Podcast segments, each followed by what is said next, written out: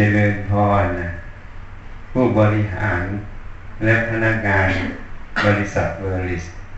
วันนี้เป็นโอกาสอันดีอีกวันหนึ่ง ที่ได้มาที่นี่ พระผู้มีพระภาคเจ้าตรัสไว้ มโนบุขังขมาธรรมา มโนเศรษฐามโนมยาทำทั้งหลาย มีใจเป็นใหญ่ มีใจถึงก่อนสำเร็จแล้วด้วยใจ การกระทำทั้งหลายเขาเรียกว่ากรรมกรรมนั้นคือการกระทำกรรมนั้นมีอยู่สามทาง คือกายกรรมทำทางกายวจีกรรมทำทางคำพูด มโนกรรมทำทางความคิดเนื้อกายกรรม วจีกรรม มาจากมโนกรรม ถ้าเราสังเกตตนเองให้ดี เวลาเราจะพูด จะกระทำออกไปทางกาย มันจะมีความคิดความเห็นมีเจตนาออกมาก่อน จึงมีการพูดการกระทำออกไป ที่นี้มโนกรรมนั้น จะเป็นกุศลหรือเป็นประโยชน์ หรือจะเป็นอกุศล หรือเป็นโทษ มันก็อยู่ที่ความรู้ความเห็นนั้น มันถูกต้องหรือไม่ถูกต้อง หมายความว่าจิตนั้นประกอบด้วยวิชา หรือประกอบด้วยอวิชชา จิตที่ประกอบด้วยวิชาคือจิตที่ประกอบด้วยความรู้ความเห็นที่ถูกต้องจิตที่ประกอบด้วยอวิชา ก็เป็นจิตที่ประกอบด้วยความรู้ความเห็นที่ไม่ถูกต้อง เมื่อมันไม่ถูกต้อง มันก็คิดไม่ถูกต้อง ความคิดไม่ถูกต้องออกมา มันก็เป็นมโนกรรม แล้วก็ไปพูดไปกระทำไม่ถูกต้องขึ้นมา ก็เป็นกายกรรมวจีกรรม เขาก็เรียกว่าสายของอกุศลกรรม ทีนี้ถ้าความรู้ความเห็นมันถูกต้อง มันก็จะคิดถูกต้อง เมื่อคิดถูกต้องมันก็เป็นมโนกุศลละกรรม เมื่อออกไปพูดไปกระทำทางกาย มันก็เป็นกุศลกายกรรม วจีกรรม ทีนี้ความถูกต้องความเป็นกุศลกับความเป็นอกุศลนั้น มันมีผลอย่างไร บางทีเราก็รู้อยู่ แต่เราอาจจะขาดการนำมาไต่ตรองมาพิจิตพิจารณาคำว่ากุศลคือความเป็นประโยชน์นั้น มันจะต้องให้ผลอย่างไรคำว่าประโยชน์เมื่อเราทำขึ้นมาแล้ว ไม่ว่าด้วยกายกรรม ด้วยวจีกรรม ด้วยมโนกรรม ผลมันต้องอำนวยประโยชน์ แก่เราและแก่สังคมหรือหน่วยงานนั้น ถ้าพูดระดับพื้นฐานตั้งแต่ครอบครัว ถ้าพูดถึงเมื่อเรามาทำงานก็ของ สังคมบริษัท พูดกว้างออกไปอีกก็ของประเทศชาตินี่ถ้าเป็นอกุศล คือความเป็นโทษนั้น มันก็จะมีผลตรงกันข้าม ต่อตัวเราและต่อสังคมนั้นนั่นเอง ทีนี้เมื่อทำลงไปแล้ว ผลเมื่อมันเกิด มันก็ต้องย้อนกลับมาหาเราอะ ไม่ว่าสิ่งที่เราทำที่เรียกว่ากุศลหรือประโยชน์ ที่เรียกว่าอากุศลหรือโทษ มันต้องย้อนกลับมาหาเรา นี่ ทุกอย่างมันย้อนกลับเขาเรียกว่าวิบากคือผลของกรรมทีนี้บางคนอาจจะยังไม่เห็น เพราะว่าบางครั้งผลของตรงนั้น มันใช้เวลานาน ท่านจึงกล่าวไว้ว่า กรรมบางครั้งให้ผลในปัจจุบันในชาติ บางครั้งให้ผลในอนาคตคือชาติต่อต่อไป อันนั้นมันยาวไปเราอาจจะยังเข้าใจยาก ถ้าเราสนใจสังเกตตัวเอง มาศึกษาในกายใจตนเอง เวลาเราทำอะไรก็ตาม เราคิดอะไรขึ้นมาก็ตาม ถ้าเราสังเกตตัวเองให้ดี เมื่อคิดผิดนะคิดไม่ถูกต้อง มันจะมีความหนัก ความไม่โปร่ง ความทุกข์ในใจ อันนี้ต้องพูดในฐานะคนที่ต้องดูด้วยความเป็นกลาง ถ้าคนมีความอคติ ไม่เป็นกลาง บางทีทุกข์มากก็ยังนึกว่าตัวเองสุขอยู่ สังเกตไม่ออกนี่ไม่มีทางสังเกตออก เพราะมันมีความลำเอียงอยู่ มันเคยคุ้นเคยอยู่กับตรงนั้นบ่อยๆ มีความลำเอียงอยู่ เวลามีทุกข์ก็ยังไม่รู้ว่าตัวเองมีทุกข์อะไม่รู้ทีนี้ทางการปฏิบัตินั้น ชาวพุทธเราเนี่ยท่านให้เจริญกรรมฐาน ให้ประพฤติปฏิบัติ ถ้าเราประพฤติปฏิบัติเนี่ย เราฝึกสติฝึกสมาธิให้มันตั้งมั่นในกายใจเรา ให้รู้จักความสงบในใจเรา ถ้าเรารู้ตรงนี้ก็เหมือนน้ำที่มันนิ่ง เมื่อน้ำนิ่ง น้ำที่มีตะกอน เมื่อมันนิ่งบ่อยเข้านานเข้า ตะกอนมันย่อมตกลงไป รวมกันอยู่ข้างล่าง น้ำมันจะใสขึ้น เมื่อน้ำใสขึ้น เราจึงแยกออก ระหว่างน้ำใสกับตะกอนนั้นได้ อันนี้เป็นประโยชน์ของความสงบ เมื่อจิตมันมีความสงบ มันก็เหมือนน้ำที่มันใสอะที่มันมีตะกอนอยู่ก้นนะเราจึงเห็นนะทีนี้เวลาน้ำมันขุ่น เกิดขึ้น เราก็สามารถรู้ว่ามันขุ่นมันเกิดขึ้น เพราะเราเคยเห็นน้ำใสแล้วอะ่ะ สิ่งที่มันขุ่นนั่นอะ มันมีลักษณะต่างจากน้ำใสอะเนี่ยมันจะเห็น แต่ทีนี้ถ้าเราไม่ประพฤติปฏิบัติไม่รู้จักความสงบ อยู่แก่น้ำขุ่นอยู่ตลอดเวลา มันขุ่นมากหน่อยนึง มันขุ่นน้อยหน่อยนึง มันก็ไม่สามารถแยกออกได้ มันก็นึกว่าน้ำเนี่ยมันมีลักษณะอย่างนี้ล่ะ มันไม่สามารถแยกว่าน้ำจริง ๆ มันไม่จำเป็นต้องขุ่นมันมีน้ำใสได้ แต่เนื่องจากมันไม่เคยเห็นน้ำใสเลยอะมีแต่อยู่กับน้ำขุ่น ก็เลยนึกว่าน้ำมันต้องมีลักษณะขุ่นอย่างนี้เป็นคุณสมบัติ แต่จริง ๆ แล้วไม่ใช่ น้ำมันมีคุณสมบัติของมัน ที่มันขุ่นเพราะมันมีตะกอนมีสิ่งเจือปนนั่นเองนี่เมื่อไรที่เราเคยเห็นน้ำใส เราก็จะมีความรู้อีกอันหนึ่งเกิดขึ้น ว่าน้ำนั่นน่ะ จริง ๆแล้วน้ำจริง ๆ ที่มันบริสุทธิ์เนี่ยมันใส แต่ที่มันขุ่นเพราะมันมีสิ่งเจือปนนะเนี่ยถ้าเราฝึกจิตสังเกตตัวเองในใจเรา ถ้าจิตมันเคยมีสติ มีสมาธิ มีความสงบเกิดขึ้น เมื่อมีอะไรที่เกิดขึ้นในใจเรา เราก็จะรู้จักว่านี่มันเป็นน้ำขุ่นหรือน้ำใส มันจะแยกกันได้ เมื่อแยกกันแล้ว ความรู้ตรงนี้ มันเป็นความรู้ที่เป็นประโยชน์ เป็นความรู้ที่ถูกต้อง เป็นความรู้เบื้องต้นนี่ถ้าเรารู้ตรงนี้แล้ว เราจะทำอย่างไร เราจะอยู่กับน้ำขุ่นหรือน้ำใสอะมันจะเห็นอีกว่าน้ำขุ่นนั้นมันเป็นอย่างไร น้ำใสนั่นมันเป็นอย่างไรลักษณะของมัน น้ำใสมันก็มีความสงบ มีความไม่ทุกข์ มีความไม่ฟุ้งซ่าน มีความแจ่มใส มีความพร้อมที่จะประกอบหน้าที่ในปัจจุบันนั้นได้เต็ม เปลี่ยนของศักยภาพของตรงนั้น ทีนี้ถ้าน้ำขุ่นเนี่ย มันจะเห็นแล้วมันเป็นความวุ่นวายในใจ เป็นความทุกข์ใจ เป็นความไม่สบายใจ เวลาจะทำอะไรก็ตามสติมันก็ไม่เต็มเปลี่ยม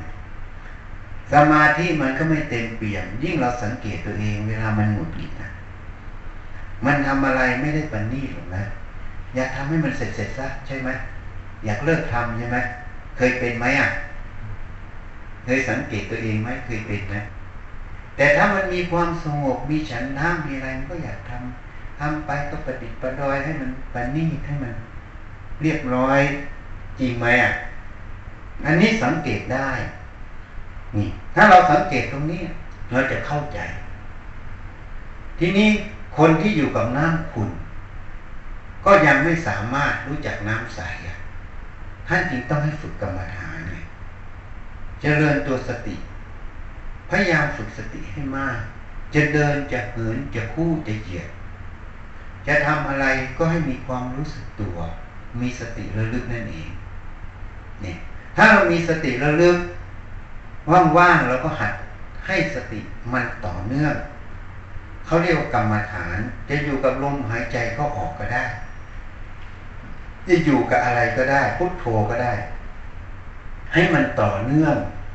มันจะเห็นถึงความสงบขึ้นมาได้ ทีนี้บางคนไม่ทำไม่ได้นั่งสมาธิอย่างเขาทำแต่ถ้าคนที่มีความชาวปัญญา มีความสังเกตตัวเองพวกโยมถ้าเคยสังเกตตัวเอง เคยสังเกตไหมเวลาเรานั่งทำงานเนี่ยที่เรามีสมาธิมีสติอยู่ในงานตรงนั้น มันจะเห็นถึงความฉันทะอยากทำมีความสงบอยู่ในตรงนั้นนะเคยสังเกตตัวเองไหมมันจะมีสักช่วงน้อยหนึ่งนิดหนึ่งหรือระยะหนึ่งหรือช่วงหนึ่งในขณะที่ทำงานตรงนั้นนั้นจับหลักมันให้ดี เพราะฉะนั้นสมาธิมันอยู่ในงานได้ เอางานนั้นเป็นตัวฝึกสมาธิก็ได้ ทีนี้ถ้าเรารู้ตรงนี้มันจะเป็นพื้นฐานเบื้องต้น ให้รู้ว่าน้ำใสกับน้ำขุ่นเนี่ย มันมีคุณหรือมีโทษอย่างไร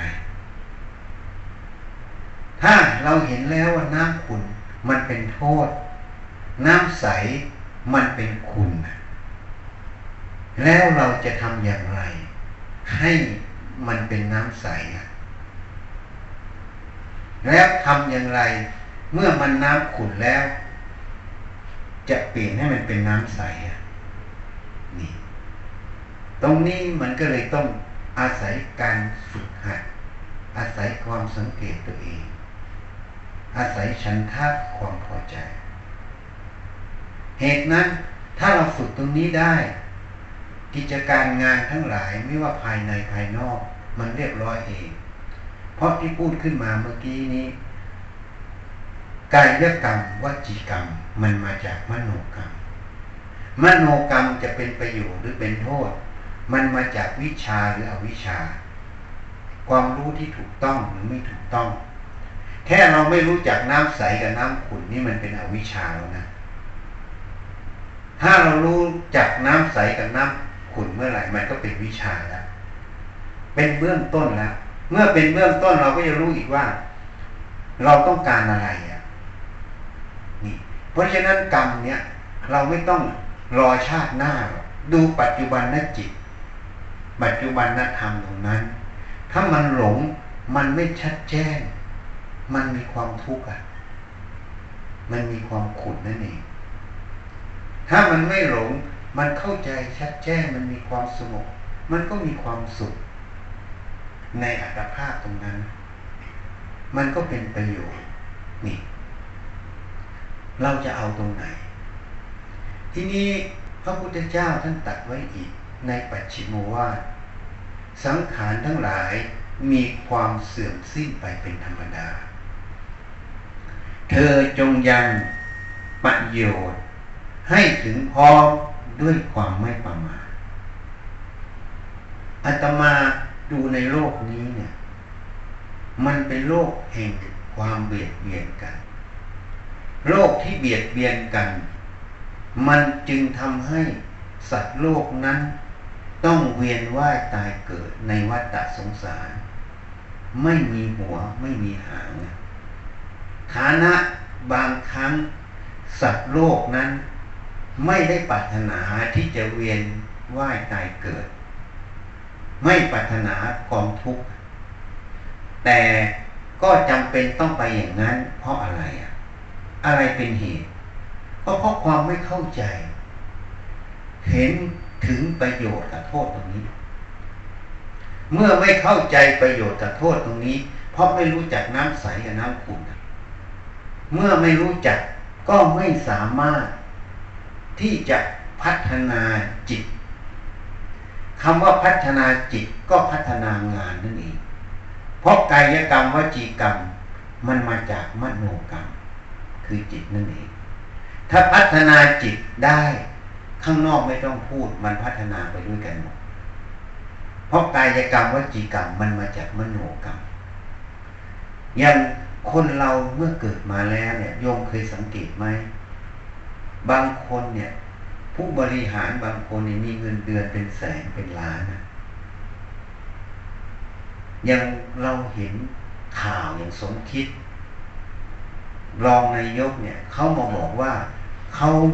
ต้องทิ้งเงินเดือนเดือนรับเป็นล้าน มารับเงินเดือนแสนนี่ทำไมอะเขากับเราก็มีตา มีหูมีจมูก มีลิ้นมีกายมีใจเขาก็กินข้าวเหมือนเราเราก็กินเหมือนเขานี่แหละเขาไม่ได้กินทองคำนะ ถูกไหมกินเหมือนกันหมด แต่ทำไมอะเขามีเงินเดือนสูงกว่าเรา ถ้าพูดถึงตาหูจมูกลิ้นกายใจ หรือคนที่แข็งแรงนะครับตีกันเนี่ยสมคิดต้องแพ้แน่เลยอะแต่ทำไมเขาไม่จ้างคนที่ตีอะเงินเดือนเป็นล้านเขาทำไมจ้างสมคิดเป็นเงินเดือนเป็นล้าน มันต่างกันตรงไหน โยมรู้ไหมมันต่างตรงไหน ตรงสติปัญญาใช่ไหมถูกไหมอะไม่ได้ต่างที่ร่างกายนะ ถ้าเอานักมวยอะ หรือคนร่างกายกำยำเนี่ย ถ้าตีกันเนี่ยสมคิดแพ้แน่ถ้าพูดถึงร่างกายแล้วสมคิดสู้ไม่ได้ แต่ทำไมก็มีเงินเดือนเป็นล้าน นั่นคือตัวสติปัญญาถูกไหมอะมันต่างกันตรงนี้ใช่ไหมถูกไหมอะตัวสติปัญญามันอยู่ที่กายหรือมันอยู่ที่จิตอะถ้ามันอยู่ที่กายคนตายคงยังมีราคาสูงนะถูกไหมเคยเห็นไหมคนตายมีราคาสูงไหม เอาไปขายไว้สมัยพุทธกาลอะ มีผู้หญิงคนหนึ่งนางงามเมืองอะ พระเห็นแล้วก็ชอบ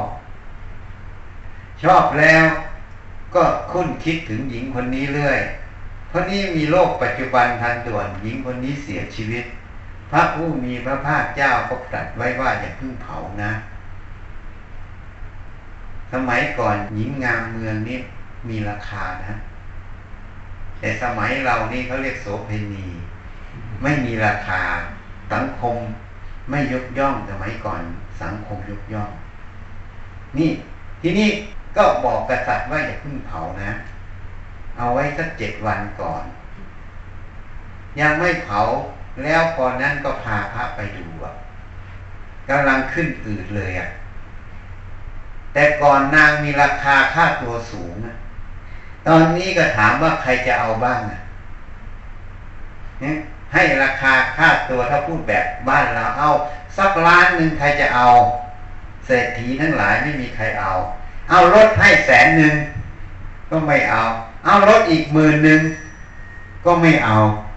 รถมาอีกพันหนึ่งก็ไม่เอา รถมาร้อยหนึ่งก็ไม่เอา รถมาเหลือบาทหนึ่งก็ไม่เอา ให้ฟรีก็ไม่เอาอีก ออนี่พระพิสุรูปนั้นเห็นแล้ว ไปดูแล้วขึ้นอืดเต็มที่ แล้วขายใครก็ไม่มีใครเอาอะ ก็เลยได้อสุภกรรมฐานก็เลยกลับนี่ท่านก็เลยให้เผา เพราะฉะนั้นเนี่ย คนตายเนี่ย ถ้าพูดถึงกายเนี่ย ราคามันอยู่ที่กายหรือมันอยู่ที่จิต ที่ตัวสติปัญญา ถ้ามันอยู่ที่กาย คงจะมีคนซื้อเยอะจริงไหมนี่ทำไมเงินเดือนเขาจ้างเป็นล้านได้ เพราะสติปัญญา สติปัญญานั้นอยู่ที่กายหรืออยู่ที่จิตโยมว่าอยู่ที่ไหนอะถ้าอยู่ที่กายอย่างนามเนี่ย ต้องขายได้หลายล้านเนี่ยแต่ให้ฟรียังไม่เอาเลย นี่ มันอยู่ที่กายหรือที่จิต จริงไหม เพราะนั้นมันอยู่ที่จิตจึงต้องอบรมจิตพัฒนาจิตนั่นเองให้มีความรู้ความเห็นที่ถูกต้อง ถ้าความรู้ความเห็นถูกต้องแล้ว กิจการงานทั้งหลายมันก็ถูกต้อง ต้องแก้ตรงนี้นะ ที่นี่บางครั้งเราก็ปรารถนา จะทำประโยชน์อย่างเช่นในหน่วยงานเราเนี่ย เราก็อยากจะทำให้หน่วยงานเราเจริญก้าวหน้า เพราะเชื่อว่าพนักงานที่นี่เนี่ยน่าจะเกือบร้อยเปอร์เซ็นต์อะ ก็คงคิดว่าอยากให้หน่วยงานตัวเองก้าวหน้า อย่างน้อยมันก็เป็นความภาคภูมิใจของพวกเราอะถ้าไปอยู่ในกรุ๊ปอย่างเนี้ยธนาคารมันผลประกอบการดี บริษัทนี้ขาดทุนตลอดต้องให้เขาอุ้ม พอไปเจอหน้าเขาความภาคภูมิใจมันจะมีไหม หรือถ้าเขาพูดขึ้นมาหน่อยนึงนิดนึงว่าไอ้พวกนี้เนี่ยรอแต่ฉันเลี้ยงอะ มีมือมีเท้าไม่ดีเลยอะ ไม่อะไร เหมือนถ้าพูดหยาบหยาเหมือนหมาที่บ้านฉันนั่นก็ต้องให้มันกินนะมันไม่ได้หากินเองเลย ถ้าพูดอย่างนี้เราจะมีความภูมิใจไหมอ้าวยมคิดดีๆมีความภูมิใจไหมถ้ามุมกลับอะผลประกอบการของเราเนี่ย บริษัทเราเนี่ย ไม่ได้เขาเลี้ยงกับเลี้ยงเขาอะ มุมกลับอย่างเงี้ย ความภาคภูมิใจมันจะต่างกันไหมยังว่าต่างกันไหมเอาแค่นี้เรายังไม่ต้องพูดถึงอันอื่น จริงไหมอะเพราะฉะนั้นเนี่ย ก็เชื่อว่าพนักงานตรงนี้นะคงจะปรารถนาให้บริษัทก้าวหน้า ใช่ไหมคงไม่มีใครคิดว่าให้บริษัทน้อยหน้าเขาอะ แล้วเข้ามาพูดแบบทางโลกมาเหยียดหยามอยู่ตลอดคงจะไม่มีใครคิดอย่างนั้นใช่ไหมแต่ทีนี้เมื่อเราคิดอย่างนั้นเนี่ย เราคิดจะทำประโยชน์ต่อบริษัทเราเนี่ย หรือต่อหน่วยงานเราเนี่ย เมื่อเราคิดจะทำประโยชน์เนี่ย มันก็มีปัญหาอยู่ว่าเราทำนั้นน่ะ มันตรงกับจุดประสงค์เราไหมเนี่ยโยมลองพิจารณาดู เหมือนพระเหมือนกัน พระชีเวลาบวชเข้ามานั้น บางครั้งก็ปรารถนาพระนิพพานปรารถนาความพ้นทุกข์แต่พอประพฤติปฏิบัติแล้วพระนิพพานกับความพ้นทุกข์มันห่างกันไปเรื่อยๆไงห่างไปเรื่อยนะอยู่คารวะยังใกล้กว่าเพราะบวชเป็นพระเป็นชีแล้ว ห่างพระนิพพานไปเรื่อยเลยอะเพราะอะไรอะ เพราะการประพฤติปฏิบัตินั้น มันไม่ตรงกับจุดประสงค์ที่เราต้องการ เข้าใจตรงนี้ไหมเมื่อเราทำงานอันหนึ่งเหมือนกัน เมื่อเรามีเป้าหมายแล้ว วิธีการมันจะต้อง support หรือสนับสนุนให้มันเป็นไปตามเป้าหมายตรงนั้นถูกไหมเมื่อแผนงานออกมาแล้วเป้าหมายออกมาแล้ว ถ้าผลประกอบการ มันไม่ได้ดังเป้าหมาย ก็แสดงว่ามันจะต้องมีปัญหา วิธีการหรืออะไรบางอย่าง มันจะต้องมีปัญหาเกิดขึ้น เราก็ต้องค้นหา แก้ปัญหาตรงนั้น แล้วก็ประพฤติปฏิบัติ ให้มันตรง เพื่อจะให้ผลประกอบการมันไปตรงตามเป้าหมายถูกไหมนะว่าจริงไหมคิดว่าทุกคนน่าจะคงจะทำแบบนี้จริงไหมถูกไหมอะ ทีนี้อันนั้นเป็นเรื่องงาน ทีนี้คำว่าประโยชน์เนี่ย หลักการบริหารเราก็ถูกเขาสอนมาเหมือนกันเรียนหมอเขาก็สอน เพราะสมัยก่อนนั้น แพทย์มันมีน้อย จบไปแล้ว หมอจบใหม่ต้องไปเป็นผู้อำนวยการโรงพยาบาลอยากเป็นหรือไม่อยากเป็นเขาก็บังคับให้เป็น เพราะตำแหน่งผู้อำนวยการเป็นตำแหน่งนายแพทย์ เจ้าหน้าที่ระดับอื่นไม่ได้เป็น อยากเป็นก็ตาม ไม่อยากเป็นก็ตาม จบไปแล้วบรรจุปั๊บไม่มีหมอมีหมอคนเดียวคุณต้องเป็นผู้ในการเพราะฉะนั้นก็ต้องถูกบังคับให้เป็น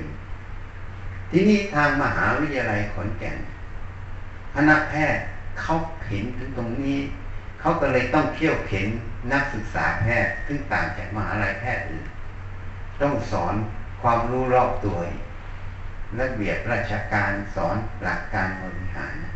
เราก็ถูกสอนมาเหมือนกัน อย่างการบริหารเนี่ย พูดง่ายๆฝรั่งมันสอนไว้หลัก 4M ถูกไหมเคยได้ยินอยู่นะ 4M แมนคือคนถูกไหมมันนี่นี่คือตัวเงินใช่ไหมถ้า project นั้นไม่มีเงิน มันจะเดินได้ไหม material คือ สิ่งของทั้งหลายถูกไหมอย่างเนี้ยทุกอย่าง material แล้วก็ management ระบบบริหารจัดการ ถูกไหมถ้าหลักการบริหารต้องบริหาร 4M ใช่ไหมเนี่ย 4M เนี่ยต้องบริหาร ทีนี้ไอ้ M แมทเทียลนี่ไม่ยาก เพราะมันด่าเราไม่ได้ มันแล้วแต่ใจเรา เราจะทำยังไงก็ได้ถูกไหมอย่างโต๊ะสำนักงานของอะไรทุกอย่าง เราจะไปจัดวางตรงไหนมันไม่ด่าเรานะ ถูกไหมเงินมันก็ไม่ยาก ถ้ามีเงินมันก็มา ไม่มีเงินมันก็ไม่มา มันก็ไปตามเรื่องของมัน มันไม่มีทางอะไรกับเรา แต่สิ่งที่มีปัญหาที่สุดคือคน การบริหารคน พราะการบริหารคน คนมันก็จะเกี่ยวกับ management คือระบบบริหารจัดการ เพราะคนนั้นอะ เป็นคนทำระบบ สร้างระบบแล้วก็อยู่ในระบบ ถูกไหมเพราะนั้น management กับ man เนี่ยมันก็จะผูกอยู่ที่คน เหมือนญี่ปุ่นสายการบินมันขาดทุนนะมันก็เลยไปเชิญผู้บริหารอายุตั้ง น่าจะแปดสิบมาเป็นซีอแต่ผู้บริหารคนนี้มีความสำเร็จในหน่วยงานที่ใหญ่มากนะเขาก็เลยต้องเชิญคนนี้มาเพื่อแก้ปัญหาการขาดทุนของสายการบินแห่งชาติของญี่ปุ่น เขาก็จัดตรงไหนก่อน เขาก็ไปพูดคุยกับพนักงานตั้งแต่ระดับล่างถึงระดับผล เขาไปเปลี่ยนอะไร เปลี่ยนความรู้ความเห็นของคนนี่นี่เขากำลัง manage man นั่นเองเขากำลังบริหารบุคคลก่อน เพราะคนนั้นน่ะ เป็นปัจจัยสำคัญ เป็นทรัพยากรที่สำคัญที่สุดในสี่อินเข้าใจไหมคนที่สำคัญที่สุด เพราะฉะนั้น คนนั้นเป็นทรัพยากรที่สำคัญที่สุด การบริหารนั้นถ้าได้คนเนี่ยคำว่าได้คนก็คือได้ใจคนนะถ้าได้ตรงนี้แล้วเนี่ย งานการในหน่วยงานทั้งหมด น่าจะสำเร็จไปแล้วแปดสิบเปอร์เซ็นอีกยี่สิบเปอร์เซ็นรอการกระทำ เรื่องการบริหารคน มันจึงมีการบริหารยังไงจะให้คนนั้น เกิดความรู้ความเห็นที่ถูกต้องคำว่าเกิดความรู้ความเห็นที่ถูกต้อง มันจะมีสองส่วน ส่วนหนึ่งเขาเรียกว่าเทคนิค คือความรู้ในงาน อีกส่วนหนึ่งคือความรู้ในการประพฤติตน ความรู้ในงานพวกโรงก็ต้องรู้อยู่แล้ว เวลาเราสมัครงาน ถ้าเราต้องการบัญชีก็ต้องมีความรู้เทคนิคทางบัญชีถูกไหมจะเอาแม่บ้านไปทำคงไม่ได้ จริงไหมถ้าจะเอาแม่บ้านก็คงไม่ต้องไปเอาพวกบัญชีมาทำเพราะจ่ายเงินมาก ก็ต้องเอาความรู้ของแม่บ้านใช่ไหมอันนี้ไม่ยาก อันนี้สอนกันได้ ถูกไหม ทีนี้ขอให้มีพื้นฐานแล้วก็สอนกัน แต่ความรู้อีกหนึ่งคือความรู้การประพฤติปฏิบัติ การวางจิตใจของคนทำอย่างไร จะให้คนนั้นรักองค์กรทำอย่างไร จะให้คนนั้นน่ะมีการพัฒนาตัวเอง ในการเรียนรู้อยู่เรื่อยๆทำอย่างไรจะให้คนนั้นมีความ สามัคคีกันทำยังไงจะให้คนนั้น มีใจที่รักในงาน ตรงนี้เป็นความรู้ที่จะต้องฝึกอีกส่วนหนึ่งถ้าเราได้ตรงนี้หน่วยงานนั้นพัฒนามากการพัฒนาเราไม่ได้ดูละเอียด แต่ได้ข่าวมาอย่างเช่นที่ญี่ปุ่นเนี่ยที่ยกตัวอย่าง เขากำลังทำส่วนที่สองที่พูดให้ฟังเขาผู้บริหารนู่นคุยตั้งแต่ระดับล่างจนถึงระดับบนแล้วก็สอนวิธีคิด ต่อพนักงาน ระดับตั้งแต่ล่างถึงบนให้รู้จักคุณค่ารู้จักรักองค์กร เมื่อเขามีใจมีความรักในองค์กร มีความคิดที่จะพัฒนา ตนเองและพัฒนาองค์กร มันจึงเป็นกำลังที่ปรับเปลี่ยนบริษัทนั้นจากขาดทุนนะเป็นกำไร มันมีสายการบินของไทยเนี่ย ถ้าไม่ทำในจุดนี้ก็คงจะพัฒนายาก เพราะฉะนั้นหุ้นพวกนี้ก็ต้องถอย อย่าซื้อ เพราะมันจะขึ้นกับระบบ ระบบที่คัดคนเข้ามาตั้งแต่แรก ถ้าหน่วยงานไหนคัดคนไม่คัดด้วยเหตุผลของความตรงไปตรงมา มันจะเป็นปัญหาในอนาคต การจะเกิดการพัฒนาอย่างที่พูดให้ฟังนี้จะไม่มี เนี่ยมันก็เป็นความลำบาก เพราะฉะนั้นพวกเราเนี่ย ถ้าเป็นระดับ หัวหน้า เราจะทำยังไงให้ลูกน้องเรามีความภาคภูมิใจ มีความรักในองค์กร มีความคิดที่จะพัฒนาตัวเองเรื่อยๆ เราก็ต้องตั้งคำถามตัวเองเหมือนกัน เพราะเราก็ปรารถนาให้องค์กรนั้นก้าวหน้า แต่วิธีการที่เราจะทำทำอย่างไร ให้มันตรงจากความปรารถนาของเรา วิธีการกับวัตถุประสงค์เป้าหมายมันตรงกัน ถ้าวิธีการมันไม่ตรงกับวัตถุประสงค์เป้าหมาย มันก็ไม่สำเร็จผลจริงไหมถูกไหมอะเพราะฉะนั้นโบราณจึงบอกปากเป็นเอกเลขเป็นโหเข้าใจตรงนี้ไหมปากเป็นเอกเลขเป็นโทการรู้จักใช้คำพูด ให้เป็นประโยชน์ไงมันเลยเป็นเอก การกระทำทุกอย่างเริ่มต้นตั้งแต่แรก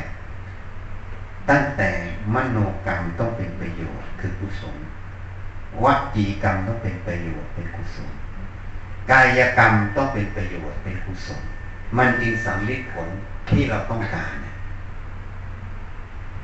บางครั้งบางคนเนี่ยมีความรักมีความปรารถนาให้หน่วยงานก้าวหน้า แต่วิธีการมันไม่ตรง มันเลยไม่ได้ใจคน พอไม่ได้ใจคน เราทำคนเดียวไม่มีทางสำเร็จถูกไหมมันก็เลยเป็นปัญหา เพราะฉะนั้นเรื่องของคนเนี่ยทำอย่างไรจะได้ใจคน เราก็ต้องพัฒนาจุดนี้เหมือนกัน การพูดการจาการอะไร พูดอย่างไรให้มันเกิดประโยชน์ ท่านจึงบัญญัติไว้สัมมาวจา พูดคำสัตย์คำจริง พูดคำปิยวาจา ไม่พูดคำหยา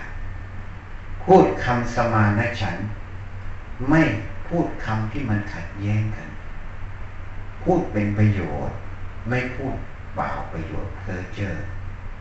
เพราะฉะนั้นเราต้องทำตรงนี้ เราต้องใช้ปากเราให้เป็นประโยชน์ทำยังไงจะใช้ ปากเราให้เป็นประโยชน์อันนี้ก็คือการบริหารตนนะ ผู้บริหารก็ต้องบริหารตนไม่ใช่บริหารผู้อื่นนะ ผู้บริหารอันดับแรกต้องบริหารตนก่อน ถ้าบริหารตนไม่ได้ ก็ไม่มีคุณสมบัติเป็นผู้บริหาร ก็จะบริหารผู้อื่นไม่ได้ ผู้บริหารต้องบริหารตนก่อน เมื่อบริหารตนได้แล้ว จึงจะบริหารผู้อื่นได้ เพราะอะไร เพราะตนนั่นแหละสำคัญ ถ้าเรารู้ว่าสิ่งใดมันเป็นประโยชน์ สิ่งใดมันเป็นโทษ เราก็บริหารให้มันทำแต่ประโยชน์ไม่ทำโทษ ถูกไหมเพราะกายกรรมวจีกรรมที่มันไปสัมพันธ์กับผู้อื่น ในหน่วยงาน มันก็เลยเป็นประโยชน์ไม่เป็นโทษเหมือนกัน ก็คือไปบริหารผู้อื่นนั่นเอง ต้องบริหารตนก่อน อันนี้สำคัญ เราต้องพิจารณา เหมือนอาตมาแนะนำผู้บริหารบางคนในบริษัทหนึ่ง บางครั้งอย่างความก้าวหน้าเขาเราก็ต้องช่วย เราอย่าไปเถนตรงเขาบอกว่าให้สองตำแหน่งกูก็ขอสองตำแหน่งสองขั้น บางครั้งหน่วยงานเราเมื่อเทียบกับหน่วยงานอื่น มันผลงานดีกว่าเขาเราก็ต้องขอสามตำแหน่งสี่ตำแหน่งให้ แต่เขาให้ไม่ให้เรื่องเขาแต่เราได้ขอแล้วถ้าเราเถนตรงขอสองตำแหน่ง ไอ้หน่วยงานอีกหน่วยงานหนึ่งเราเป็นคนเลี้ยงมันล่ะ แต่มันขอสี่ห้าตำแหน่งแล้วมันได้พอเอาไปแล้วเงินเดือนมันมากกว่าเรา แต่เราทำเลี้ยงมันมันก็เลยเกิดคำว่าคอนฟ lict คือความขัดแย้งในใจถูกไหม น้อยเนื้อต่ำใจกูทำดีทำไมไม่ได้ดี ได้ดีอยู่ทำไมจะไม่ได้ดี ก็ได้ผลงานที่มากกว่ามันน่ะ แต่ไม่ใช่ได้เงินมากกว่ามัน ไม่ใช่ไม่ได้ดีนะได้ดีอยู่ อย่าเข้าใจผิดเพราะเราไปเอาเงินมาเป็นบรรทัด เราไม่เอาความภาคภูมิใจไม่เอาผลงานเราเป็นบรรทัดฐานถูกไหมเพราะเงินมันเป็นแค่ตัวบอกถึงผลงานทางอ้อมถูกไหมแต่บางครั้งก็ไม่ใช่ บางหน่วยงานประจบสอพอมาก ไอ้คนประจบสอพอได้เงินได้ขั้นขึ้นอย่างหน่วยราชการบางหน่วย ได้ขึ้นไปจนถึงอาทิตย์ดีก็มี เงินซื้อเข้าไปก็เป็นประหลัดอีกก็มี อันนั้นไม่ได้บอกว่าผลงานดีใช่ไหมแต่บอกว่าเงินหนา จริงไหมแล้วก็เลยมีการยึดทรัพย์กันที่เราเห็นข่าวจริงไหมถูกไหมนั้นนั้นไม่ใช่ไม่ได้ผลได้ผลอยู่ผลงานมันเป็นสิ่ง ที่มันบอกเรา อย่าหลงประเด็น อย่าเอาเงินมาเป็นประเด็น เอาผลงานที่มันปรากฏเป็นประเด็นแต่นะไม่ใช่ทำแล้วมันไม่ได้มันได้ นะอันนี้ยกตัวอย่างให้ฟัง เพราะฉะนั้นเราต้องใช้สติปัญญาให้มาก แล้วพูดหรือทำทำยังไง ให้มันมีความสามัคคีทำยังไง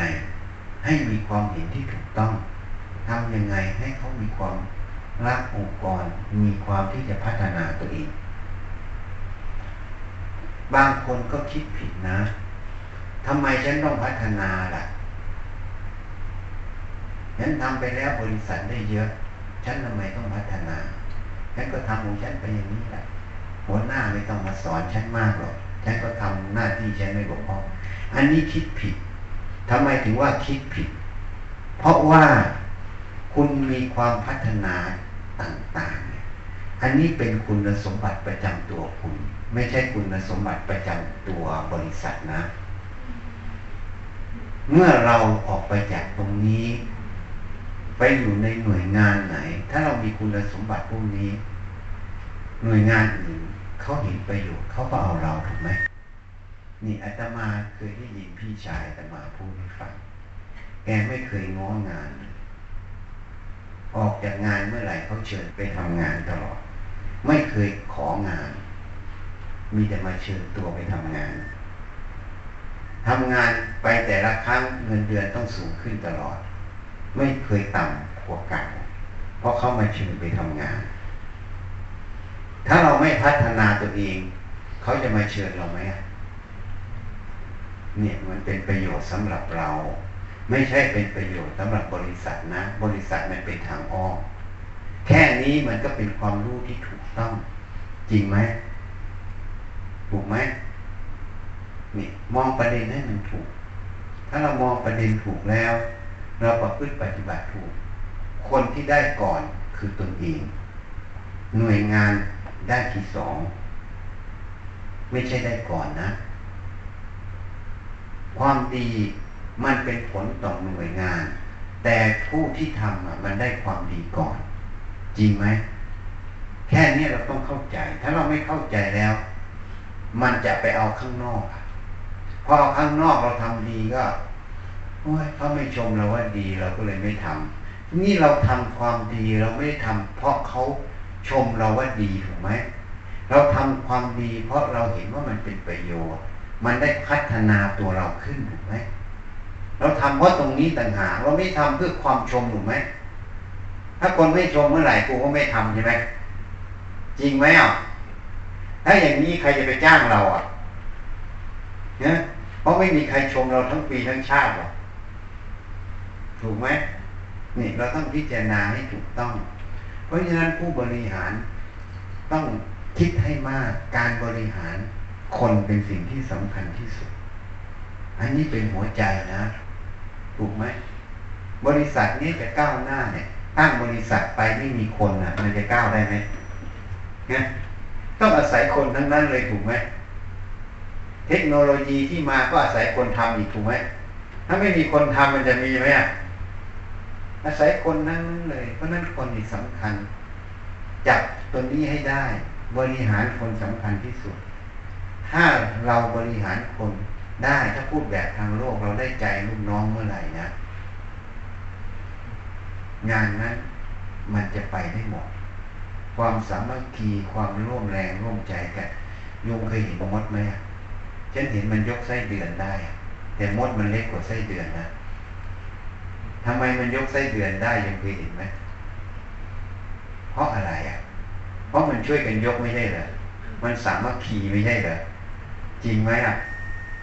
สิ่งที่หนักมันก็เลยเบาได้ เพราะมันช่วยกันทำถ้ามันตัวเดียวมันยกได้ไหมเนี่ยโยมสังเกตไหมฉันก็เห็นนะเส้นเดือนมันโดนยกอะ่ะความสามัคคีมันเป็นกำลังเป็นพลังของหมู่คณะนะทำยังไงเราอย่าทิ้งตรงนี้ทำยังไงจะให้เกิดความสามัคคี ความรักในองค์กร และประโยชน์อันอื่นมันจะตาม ถ้าเรายังสร้างตรงนี้ไม่ได้จะไปจี้งานเขาขนาดไหน มันก็มีแต่ความขัดเคืองใจ แล้วอีกอย่างหนึ่งความขัดเคืองกันมันก็ก่อเวรมันก็ไม่จบสิ้น มันเบียดเบียนกันตลอด เราต้องใช้ปากเราใช้คำพูดเป็นประโยชน์ทำอย่างไรจะไม่เกิดการก่อเวรกัน เบียดเบียนกันทำอย่างไร จะให้เกิดประโยชน์ไม่เกิดโทษ การก่อเวรการการเบียดเบียนกัน มันคือโทษที่มันเกิดแล้ว เราต้องฉลาด ผู้บริหารต้องฉลาด ฉลาดจะทำอย่างไรมันเกิดประโยชน์ ฉลาดอย่างไรที่จะไม่ให้มันเกิดโทษ ถูกไหมสองประเด็นแค่นี้ถ้าโยมรู้จักประโยชน์กับโทษแค่นี้ ชีวิตโยมจะก้าวหน้า แล้วโยมไม่ใช่ก้าวหน้าแค่ตัวเองลูกหลานโยมโยมก็ต้องสอนมันอย่างนี้ถูกไหมจริงไหมพ่อเมาเหล้าก็สอนลูกเมาเหล้าเชื่อไหมเนี่ยกินแล้วก็ชวนลูกกินด้วยถูกไหมพ่อมีสติปัญญา แค่คำพูดบางอย่างก็สอนลูกไปในตัว มันได้ประโยชน์สำหรับเราได้ประโยชน์ทั้งครอบครัวได้ประโยชน์ทั้งตระกูลเรา และสิ่งที่เป็นประโยชน์ทำไมไม่ทำคิดให้ดีนะ เพราะนั้นวันนี้ก็ฝากข้อคิดทำอย่างไรให้มันเกิดประโยชน์ทำอย่างไรไม่ให้มันเกิดโทษ ต้องใช้กายให้เป็นประโยชน์ ใช้วาจาให้เป็นประโยชน์ ใช้ใจให้เป็นประโยชน์คำว่าใจเป็นประโยชน์คือต้องมีความคิดความเห็นที่ถูกต้อง ต้องสอนตัวเอง ถ้ามันคิดเห็นไม่ถูกต้อง ก็อย่าไปตามมัน ใช้วาจาให้เป็นประโยชน์ แม้แต่เรื่องนั้นมันจะหนักหนา เราจะคุยยังไงกับลูกน้อง จะทำยังไง วาจานั้นมันจะเกิดประโยชน์ มันไม่กระทบกระเทือนซึ่งกันและกัน แล้วมันทำให้เขามีใจที่จะทำเราต้องใช้มันเป็นประโยชน์ใช้ กายให้เป็นประโยชน์ เห็นไหมฝรั่งเดี๋ยวนี้มันถ่ายรูปเห็นไหมบางทีมันก็ไปถ่ายคนที่ไปช่วยคนอื่นใช่ไหมลงในคลิปยังไปเห็นไหมมันก็ถ่ายมา คนเห็นคนก็มีความดีใจโอ้คนนี้ยังช่วยเหลือถูกไหมมันก็ไปช่วย มันถ่ายออกมา ก็คือทำกายให้เป็นประโยชน์นั่นเองนี่เราทำอย่างไร แค่นี้ฝากเอาไว้นะ ไปขบคิดดูทำยังไงจะใช้กายให้เป็นประโยชน์ ใช้วาจาให้เป็นประโยชน์ ใช้ใจให้เป็นประโยชน์ การจะใช้สามส่วนนี้ได้ต้องฝึกใจคือมโนนั่นเองให้มีความรู้ความเห็นที่ถูกต้อง ให้โยมตั้งไว้อย่างที่อาตมาพูด ตั้งไว้ในใจเราว่าเราทำอย่างไร จะให้มันเกิดประโยชน์ทำอย่างไรจะไม่ให้มันเกิดโทษ แค่นี้ไม่ใช่แค่ใช้หน่วยงานโยมนะ กลับไปบ้านโยมไม่ใช้กับลูกกับเมียหรือกับสามีกับพ่อกับแม่ มันก็เลยเป็นประโยชน์ต่อทุกส่วนไหมคนนั้นก็เลยไปอยู่ที่ไหนก็มีแต่ประโยชน์ เป็นบุคคลที่เขาเห็นแล้วเขาก็มีความพอใจที่จะได้เจอถูกไหมถูกไหมคนที่ทำโทษให้เกิด ใครเห็นแล้วก็ไม่อยากเจอใช่ไหม จริงไหมโยมนี่โยมพิจารณาดูแค่นี้นะ่ะ ถ้าโยมตั้งอย่างที่ธรรมาพูดธรรมะโยมไม่ต้องไปพูดมากหรอกโยมไม่เสื่อมโยมมีแต่เจริญก้าวหน้า ในธรรมในใจตัวเอง ในกิจการงานของตัวเอง ผู้บริหารที่ระดับสูงมากเท่าไหร่ เขาจะรักษาสมมติว่าชื่อเสียง ชื่อเสียงที่เขาได้คืออะไร ก็คือเขาทำสิ่งที่เป็นประโยชน์ต่อหน่วยงาน มันเป็นเขาเรียกว่าผลงานนั่นเองพอไปอยู่ตรงไหน ตรงไหนเจ๊งก็ทำให้รวยได้ ใครก็เลยยิ่งอยากได้ตัว อายุมากอย่างญี่ปุ่นเนี่ยซีโอจากแผ่นเดรายอะแปดสิบแล้วยังเชิญตัวไปเป็นซีโอไม่เชิญหนุ่มๆนะ เพราะอะไร เพราะเขาอยู่ตรงไหนเขาก็ทำให้ตรงนั้นเจริญได้ ขาดทุนเป็นกำไรได้เพราะอะไร เพราะเขาทำแต่ประโยชน์นี่นะมันเลยเป็นคุณค่าเป็นคุณสมบัติของเขาถูกไหมที่คนต้องการเขาไม่ได้ต้องการคนแปดสิบนะเพราะวิ่งเรียนสู้คนยี่สิบไม่ได้อะแต่เขายอมเอาคนนี้เพราะอะไร เพราะสติปัญญาและใจเขานะ เขาสามารถทำประโยชน์ที่เกิดได้ต้องมีงานนะคนยี่สิบแข็งแรงทำไม่ได้ เข้าใจตรงนี้ไหมนะวันนี้ฝากแค่นี้นะโยมจะเห็นนี่แหละคือธรรมะนะ